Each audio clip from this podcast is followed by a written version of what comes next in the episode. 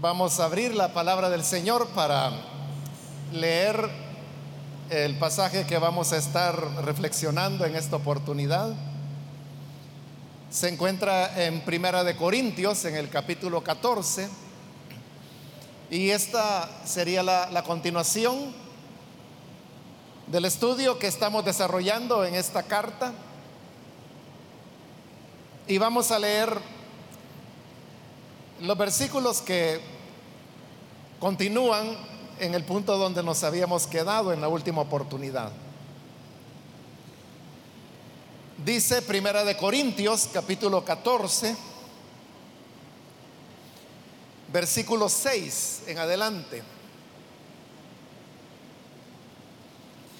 Hermanos, si ahora fuera a visitarlos y les hablara en lenguas, ¿de qué les serviría a menos que les presentara alguna revelación, conocimiento, profecía o enseñanza?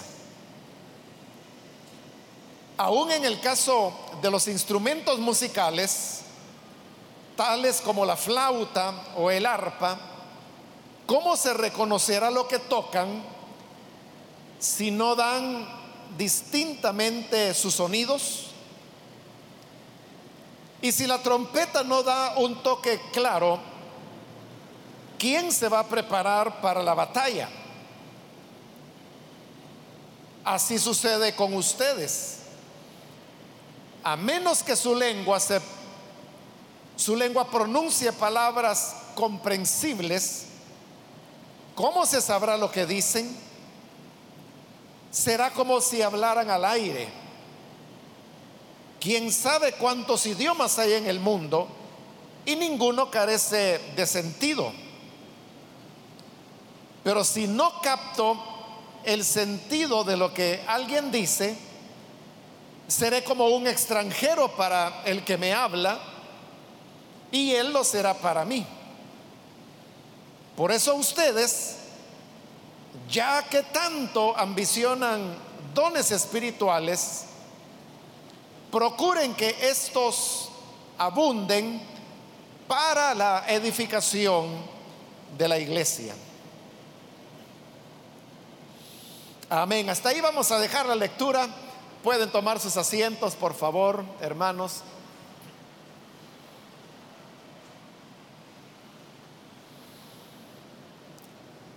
Hermanos, seguimos adelante con este estudio que estamos realizando en Primera de Corintios y en esta oportunidad, en este segmento que comprende los capítulos 12, 13 y 14, en los que el apóstol Pablo está desarrollando el tema de los dones del Espíritu Santo. Había un problema en la iglesia de Corinto y este era que era una iglesia que tenía abundancia de dones. Como lo vimos en el capítulo 1, cuando Pablo hacía la introducción a la carta, él le decía a los corintios que ellos abundaban en dones.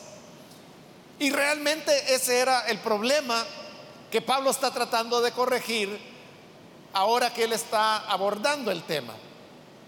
Y es que en primer lugar, había un ejercicio excesivo de los dones entre los corintios, principalmente del don de hablar en otras lenguas, aunque también había abuso de otros dones.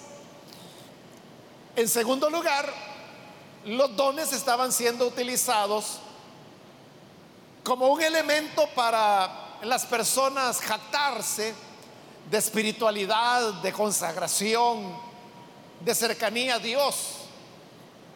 Porque entonces, igual que ahora, ¿verdad? Puede haber personas que que podría pensarse que por ejercitar muchos dones o por tener muchas experiencias sobrenaturales con Dios, nosotros lo asemejaríamos a espiritualidad, a entrega, a santidad, a comunión con Dios.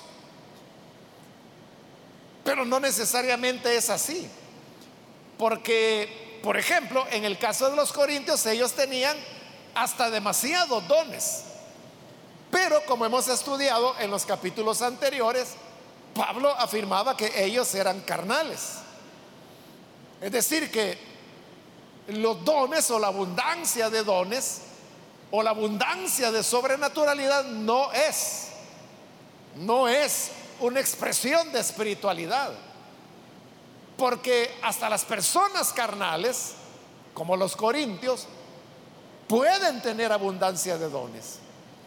Entonces, no solo era que se estaban se estaba haciendo un abuso de los dones, del ejercicio de los dones, sino que también se estaban utilizando de una manera negativa, con malas motivaciones.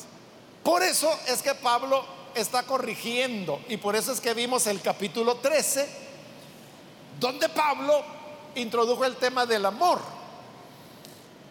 Y lo que él ha dicho, en pocas palabras, es que los dones del Espíritu valen la pena siempre y cuando sean ejercidos desde la base del amor y con la motivación del amor, no por una jactancia personal, no por querer enorgullecerse, sino que por amor a los hermanos.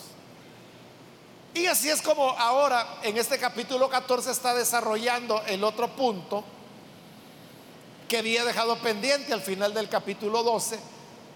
Y es que aunque él ha afirmado que todos los dones son necesarios y no hay que despreciar ninguno, sin embargo también ha afirmado que hay dones unos mejores que otros.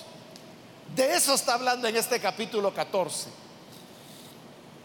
Lo que él ha dicho hasta este momento es que el mejor de los dones es la profecía. Porque la profecía es algo que se expresa en el lenguaje o idioma de la localidad y por lo tanto las personas son edificadas cuando escuchan una profecía. Contrario a las lenguas que precisamente porque las lenguas pueden ser humanas, pueden ser angélicas, pero siempre son lenguas diferentes a las que se hablan en la localidad. Entonces, al ser diferentes, las personas no reciben ninguna edificación cuando escuchan las lenguas. Y por eso es que Pablo recomienda que se deben buscar los dones mejores. Y en este caso, el mejor don es la profecía. Y él dice que la razón es porque la profecía edifica, edifica la congregación. El que habla en lenguas, vamos a ver que él dirá acá que se está edificando a sí mismo. Entonces, si el propósito de las lenguas es edificarse a sí mismo, entonces que lo haga en su casa. Porque nadie más va a ser edificado, sino que la persona que las habla. Esa es la clave. ¿Cuáles son los dones que provocan más edificación? Ese es el criterio. Los dones que edifican más a la iglesia son los mejores y los que debemos procurar. Claro, alguien puede decir, y diría con razón, ¿verdad? Es que todos los dones edifican. Cierto. No se está diciendo que haya dones que no edifican. Lo que se está diciendo es que hay dones que producen más edificación. Todos edifican, pero hay dones que producen más edificación. Y ese es el don de profecía. Como el problema en la iglesia de Corinto era de que se hablaba excesivas lenguas.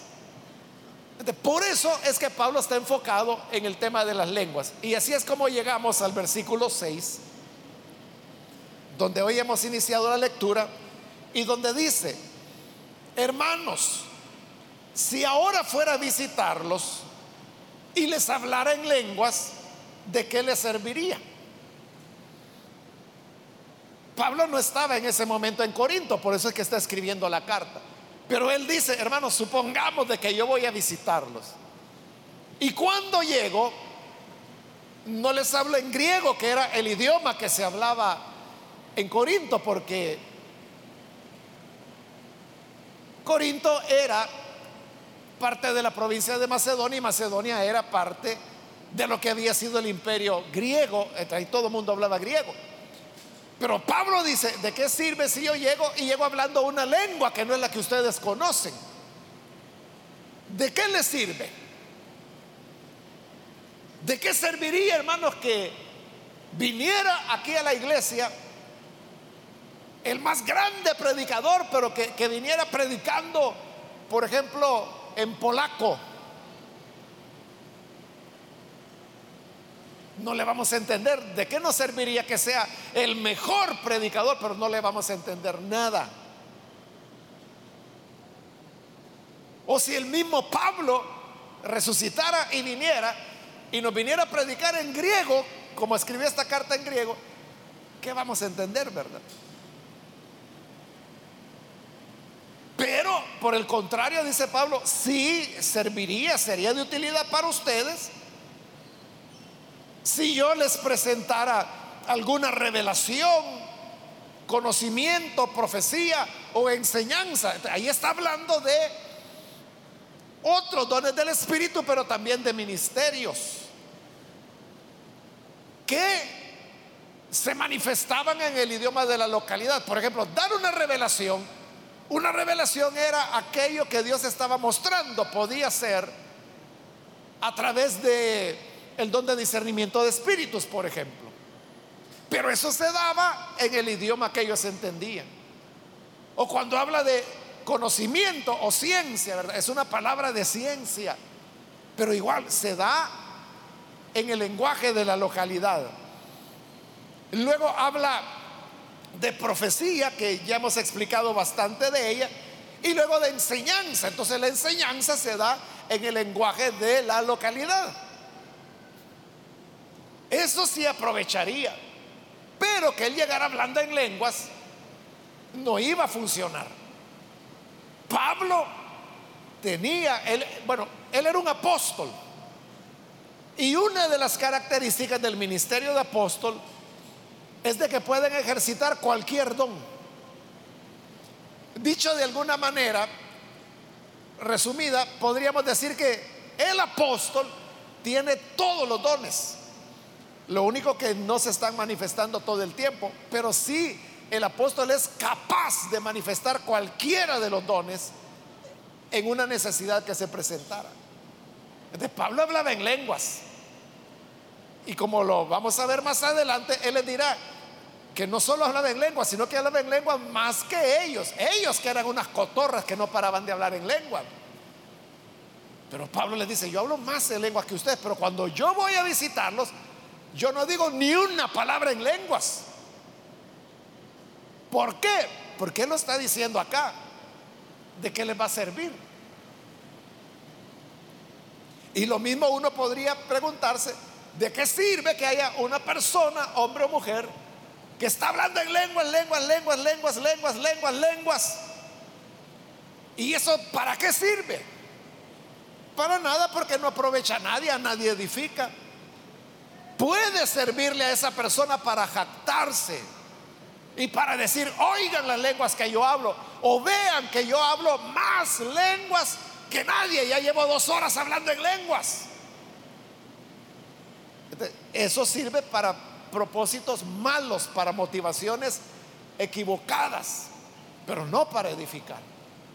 Pero aquí como la clave es el amor, capítulo 13, ¿verdad? El amor que busca edificar al prójimo. Por eso continúa diciendo en el versículo 7. Bueno, aquí él va a poner tres ejemplos. Yo creo que lo que él ha dicho hasta este momento se entiende, ¿verdad, hermanos? Y lo entendemos nosotros.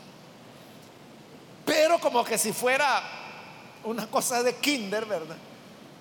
Pablo ahora va a dar tres ejemplos para explicar esto que hemos dicho que lo entendemos y que es sencillo, ¿verdad? Pero así quiso hacerlo él. En el versículo 7 pone el primer ejemplo.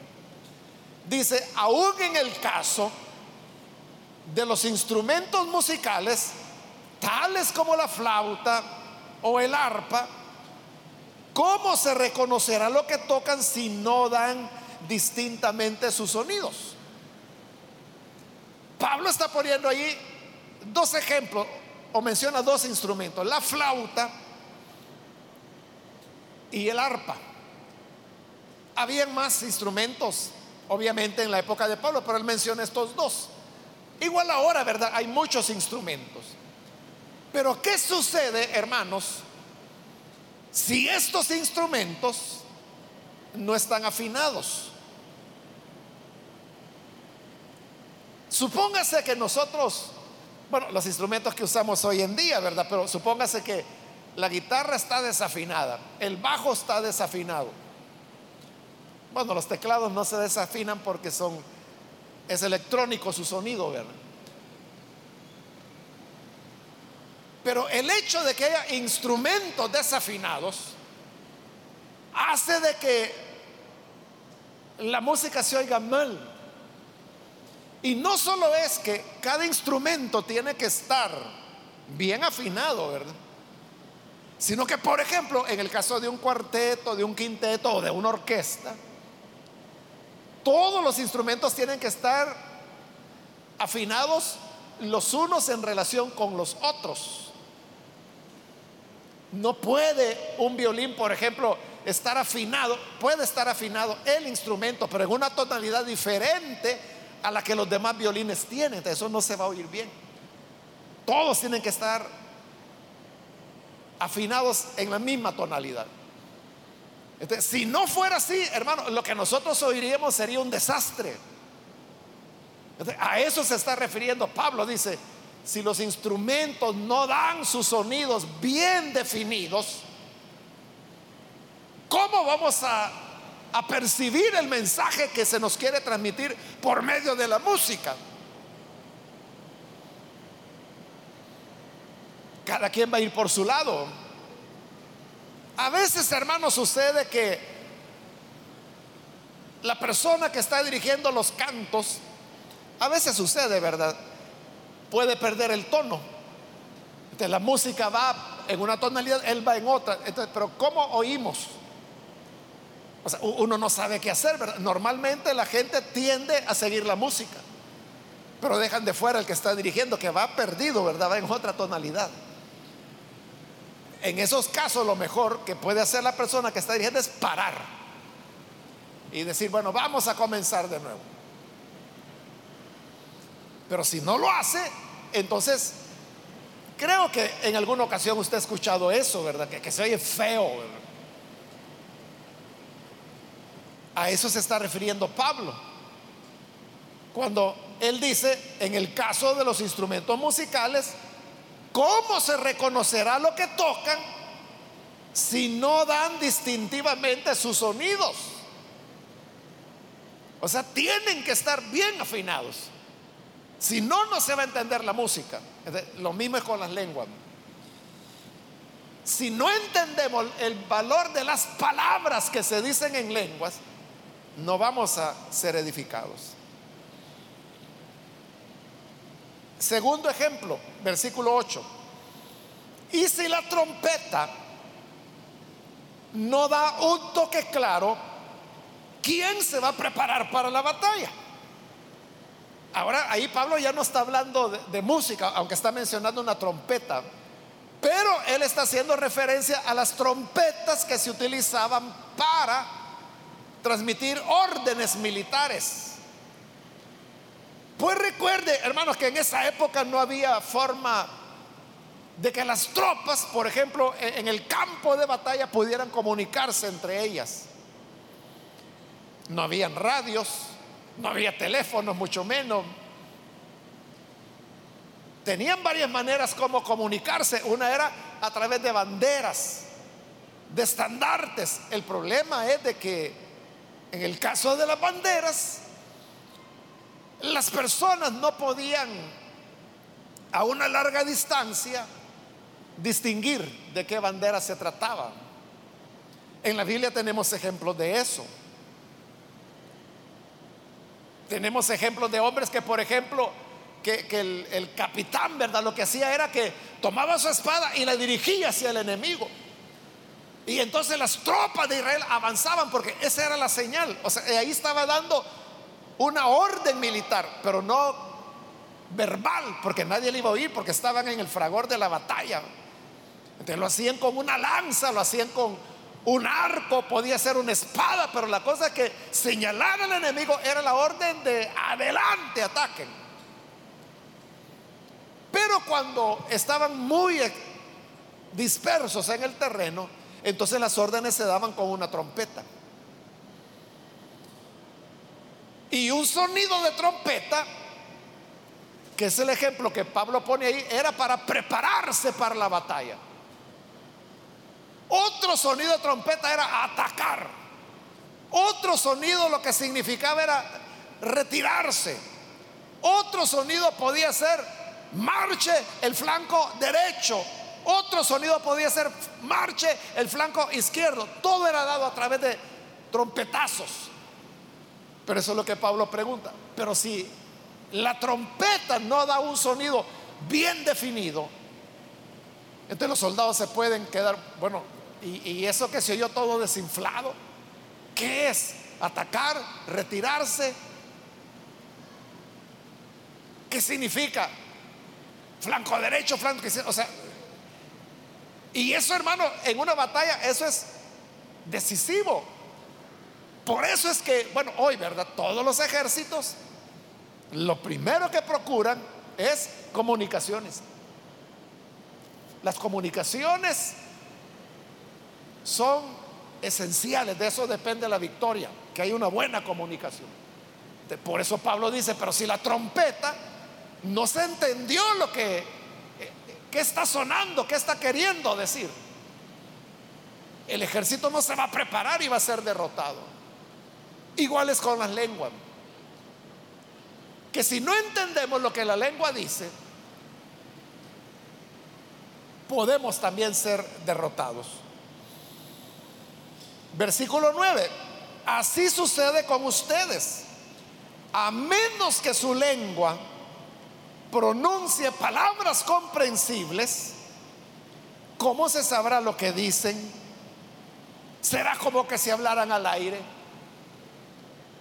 Si usted, hermana o hermano, lo que habla, no lo dice con claridad, no lo dice de manera que se comprenda, ¿cómo van a saber lo que usted está diciendo?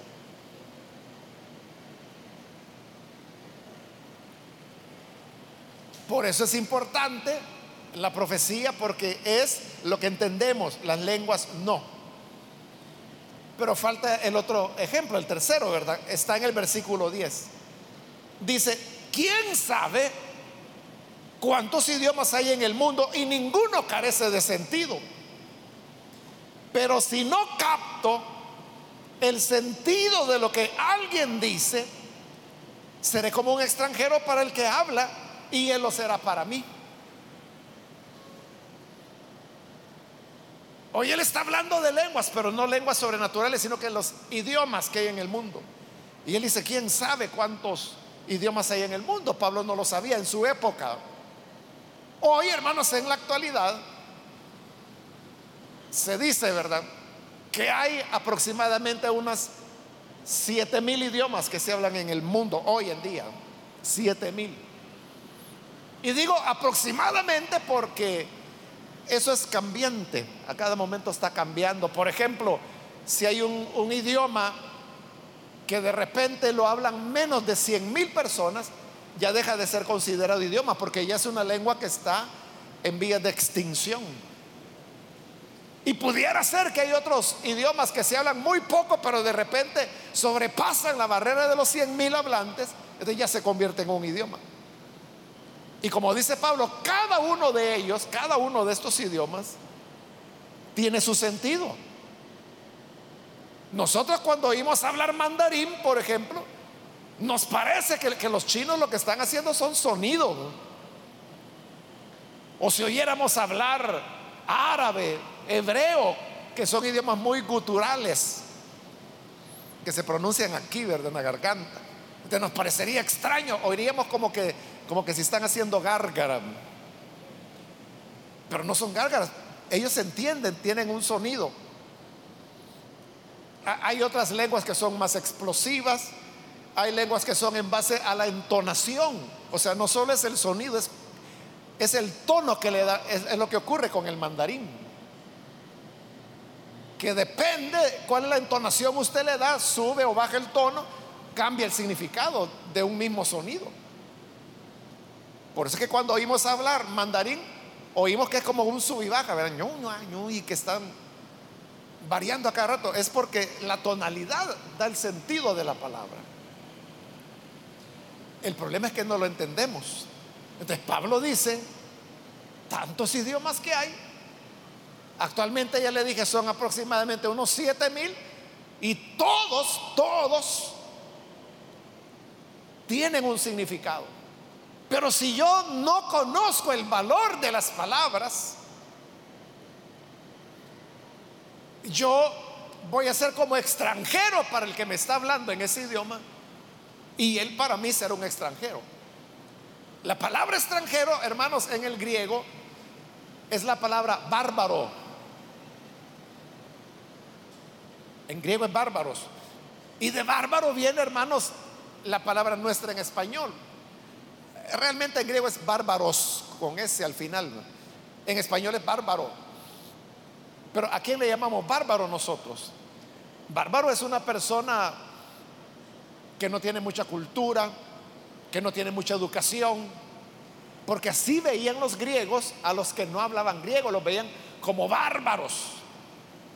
Entonces yo puedo pensar de que un joven que está hablando ucraniano, por ejemplo, y como no le entiendo, yo puedo decir, si este loco está, y no, de loco no tiene nada, quizás está hablando un idioma muy, o un tema muy cuerdo, soy yo el que no lo entiende.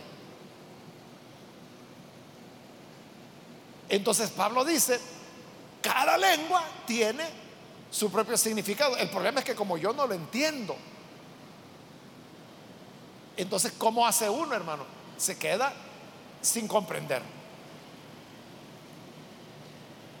Versículo 11 continúa diciendo, si no capto el sentido de lo que alguien dice, seré como un extranjero para el que me habla y él lo será para mí.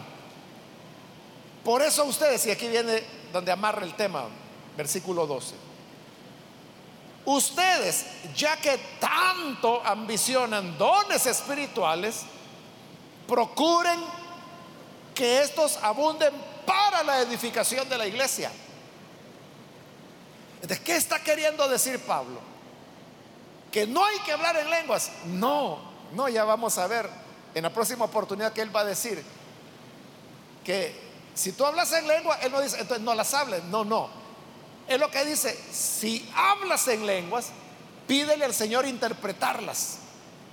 O sea, en lugar de reprimir el don de lenguas, más bien tienes que pedir otro don adicional, que es el de interpretación de lenguas, para que los demás hermanos comprendan lo que el Señor está diciendo en las lenguas. Porque todas las veces, hermanos, que aquí en la iglesia, como hace unos minutos, oímos hablar en lenguas, eso tiene un significado, no es jerigonza, no es simplemente hablar, hermanos, locuras. El problema es que nosotros no conocemos, hermanos, el valor de las palabras que se están diciendo en lenguas. Porque pudiera ser que son lenguas angélicas y eso no hay humano que lo pueda entender, ni hay academia, ni universidad que lo enseñe en la tierra. Pero también pudiera ser, hermanos, que se trata de otra lengua humana, pero que nosotros no la conocemos. ¿Usted ha oído alguna vez cómo suena el vietnamita? ¿O usted ha oído alguna vez cómo suena el indonesio? ¿O usted ha escuchado alguna vez cómo suena el filipino? ¿O usted ha escuchado alguna vez cómo suena el quechua, por ejemplo? Lo más probable es que ninguno de los que estamos aquí hemos oído nunca cómo suenan esos idiomas. Pudiera ser que eso es lo que se está hablando en lenguas. Pero como no lo conocemos, no lo sabemos. Hace bastantes años, hermanos, yo escuché en una ocasión un testimonio que contó el evangelista G. Ávila, que ustedes saben que, bueno, fue un evangelista que se enfocó en Latinoamérica y él iba mucho a Sudamérica a hacer grandes cruzadas evangelizadoras. Entonces, en una ocasión él estaba predicando, creo que estaba en Perú o en Ecuador, alguno de esos países. Y como a veces el hermano, bueno, a veces predicando hablaba en lenguas, a veces orando hablaba en lenguas.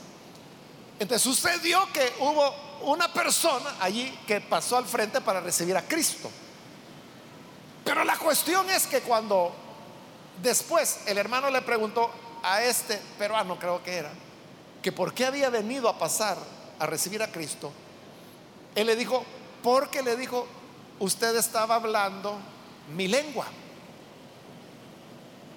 Y hermano y le, le dijo, pero ¿cuál, verdad? El español, porque estaban hablando en español. No, es que español es el idioma, igual que en Guatemala, ¿verdad? Donde hay mucha población indígena. Y mucho indígena habla español, pero también habla su lengua. Lo mismo es en Perú. Entonces le digo, no, le digo, es que mi lengua, le digo, es el aymara. Hay una lengua que hablan cientos de miles de personas en Sudamérica, el aymara. Eso es lo que había ocurrido, que, las lenguas que el hermano hablaba eran aymara.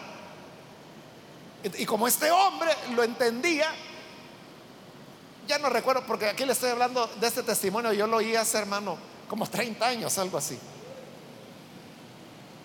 Pero la cuestión es que él había entendido lo que Dios le estaba diciendo a través de las lenguas que el hermano hablaba. Y el hermano y ni idea tenía que estaba hablando aymara. ¿Por qué? Porque no lo conoce. De cualquiera que lo oía él podía decir, no, si es evangelista, jerigonzas habla. No eran jerigonzas. Era Aymara. Lo que pasa es que quien entiende eso, ¿verdad? Lo mismo ocurre con las lenguas. Las lenguas que se hablan acá no es que sea cualquier cosa. Como Pablo dice, tienen su sentido. Cada palabra, cada sonido tiene su valor, tiene su significado. El problema es que no lo conocemos. Por eso es que se necesita interpretar la lengua. Y por eso es que el llamado de Pablo, y como le digo, es el cierre, es bueno, ustedes hermanos ambicionan dones espirituales, excelente. Todos deberíamos tener ambición por más dones del Espíritu. Pero, dice Pablo, procuren los que abundan en edificación para la iglesia. Porque los dones no son para lucirse, los dones son para edificar al cuerpo de Cristo, a la iglesia del Señor. Amén, hermanos. Bueno, como este era el problema, hermanos, de la iglesia de Corinto, el tema de las lenguas, Pablo todavía se va a extender más. Todavía va a hablar más de esto de las lenguas, pero eso lo veremos en la próxima oportunidad. Por hoy yo creo que, la enseñanza que queda claro, hermanos, es de que, de que las personas entiendan, que sean edificadas. Ese debe ser nuestro anhelo. Edificar a nuestros hermanos. Para eso sirven los dones del Espíritu. Y por eso fue que Pablo habló del tema del amor. Porque el amar al hermano es lo que nos lleva a procurar su edificación. Vamos a cerrar nuestros ojos y vamos a orar. Pero antes de hacerlo yo quiero invitar si hay con nosotros personas que todavía no han recibido al Señor Jesús. Pero si usted ha escuchado hoy la palabra, y usted llega a entender la, importancia de, buscar la edificación de las demás personas. quiero invitarle para que no vaya a dejar pasar esta oportunidad y pueda recibir al Señor Jesús como su Salvador. Si hay alguna persona, algún amigo o amiga que hoy quiere recibir a Jesús, entregarle su vida a Él. Si quiere hacerlo, por favor, póngase en pie en el lugar donde está y así nosotros vamos a orar por usted. Puede ponerse en pie en este momento. Venga a los brazos de Jesús, que Jesús tiene para cada uno de nosotros. Vida nueva. Y Él nos acoge por su gracia, por su bondad. Hay alguien que necesita venir, puede ponerse en pie. Si es primera vez que recibe a Jesús como su Salvador, póngase en pie en este momento y vamos a orar por usted. ¿Hay alguna persona que lo hace? Venga, acérquese, porque la gracia del Señor está aquí para cubrirle y acogerle. También quiero invitar si hay hermanos o hermanas que se han alejado del Señor. Si usted necesita reconciliarse con el Señor, hoy también puede ponerse en pie para que oremos por usted. ¿Hay alguna persona que lo hace? Vuelva al camino del Señor. Jesús dice que al corazón contrito, humilde, Él no lo echa fuera. Y si usted viene con humildad y le dice, Señor, me equivoqué, pero perdóname, no le echará fuera, sino que lo recibirá. ¿Quiere hacerlo? Póngase en pie entonces para que oremos por usted. ¿Hay alguna persona que lo hace? Venga el Hijo de Dios. Venga al buen Salvador. Voy a hacer ya la última invitación porque vamos a orar. Pero si hay alguien que necesita a Jesús o reconciliarse, póngase en pie en este momento. Y esta es ya la última invitación que hice. Aprovechela.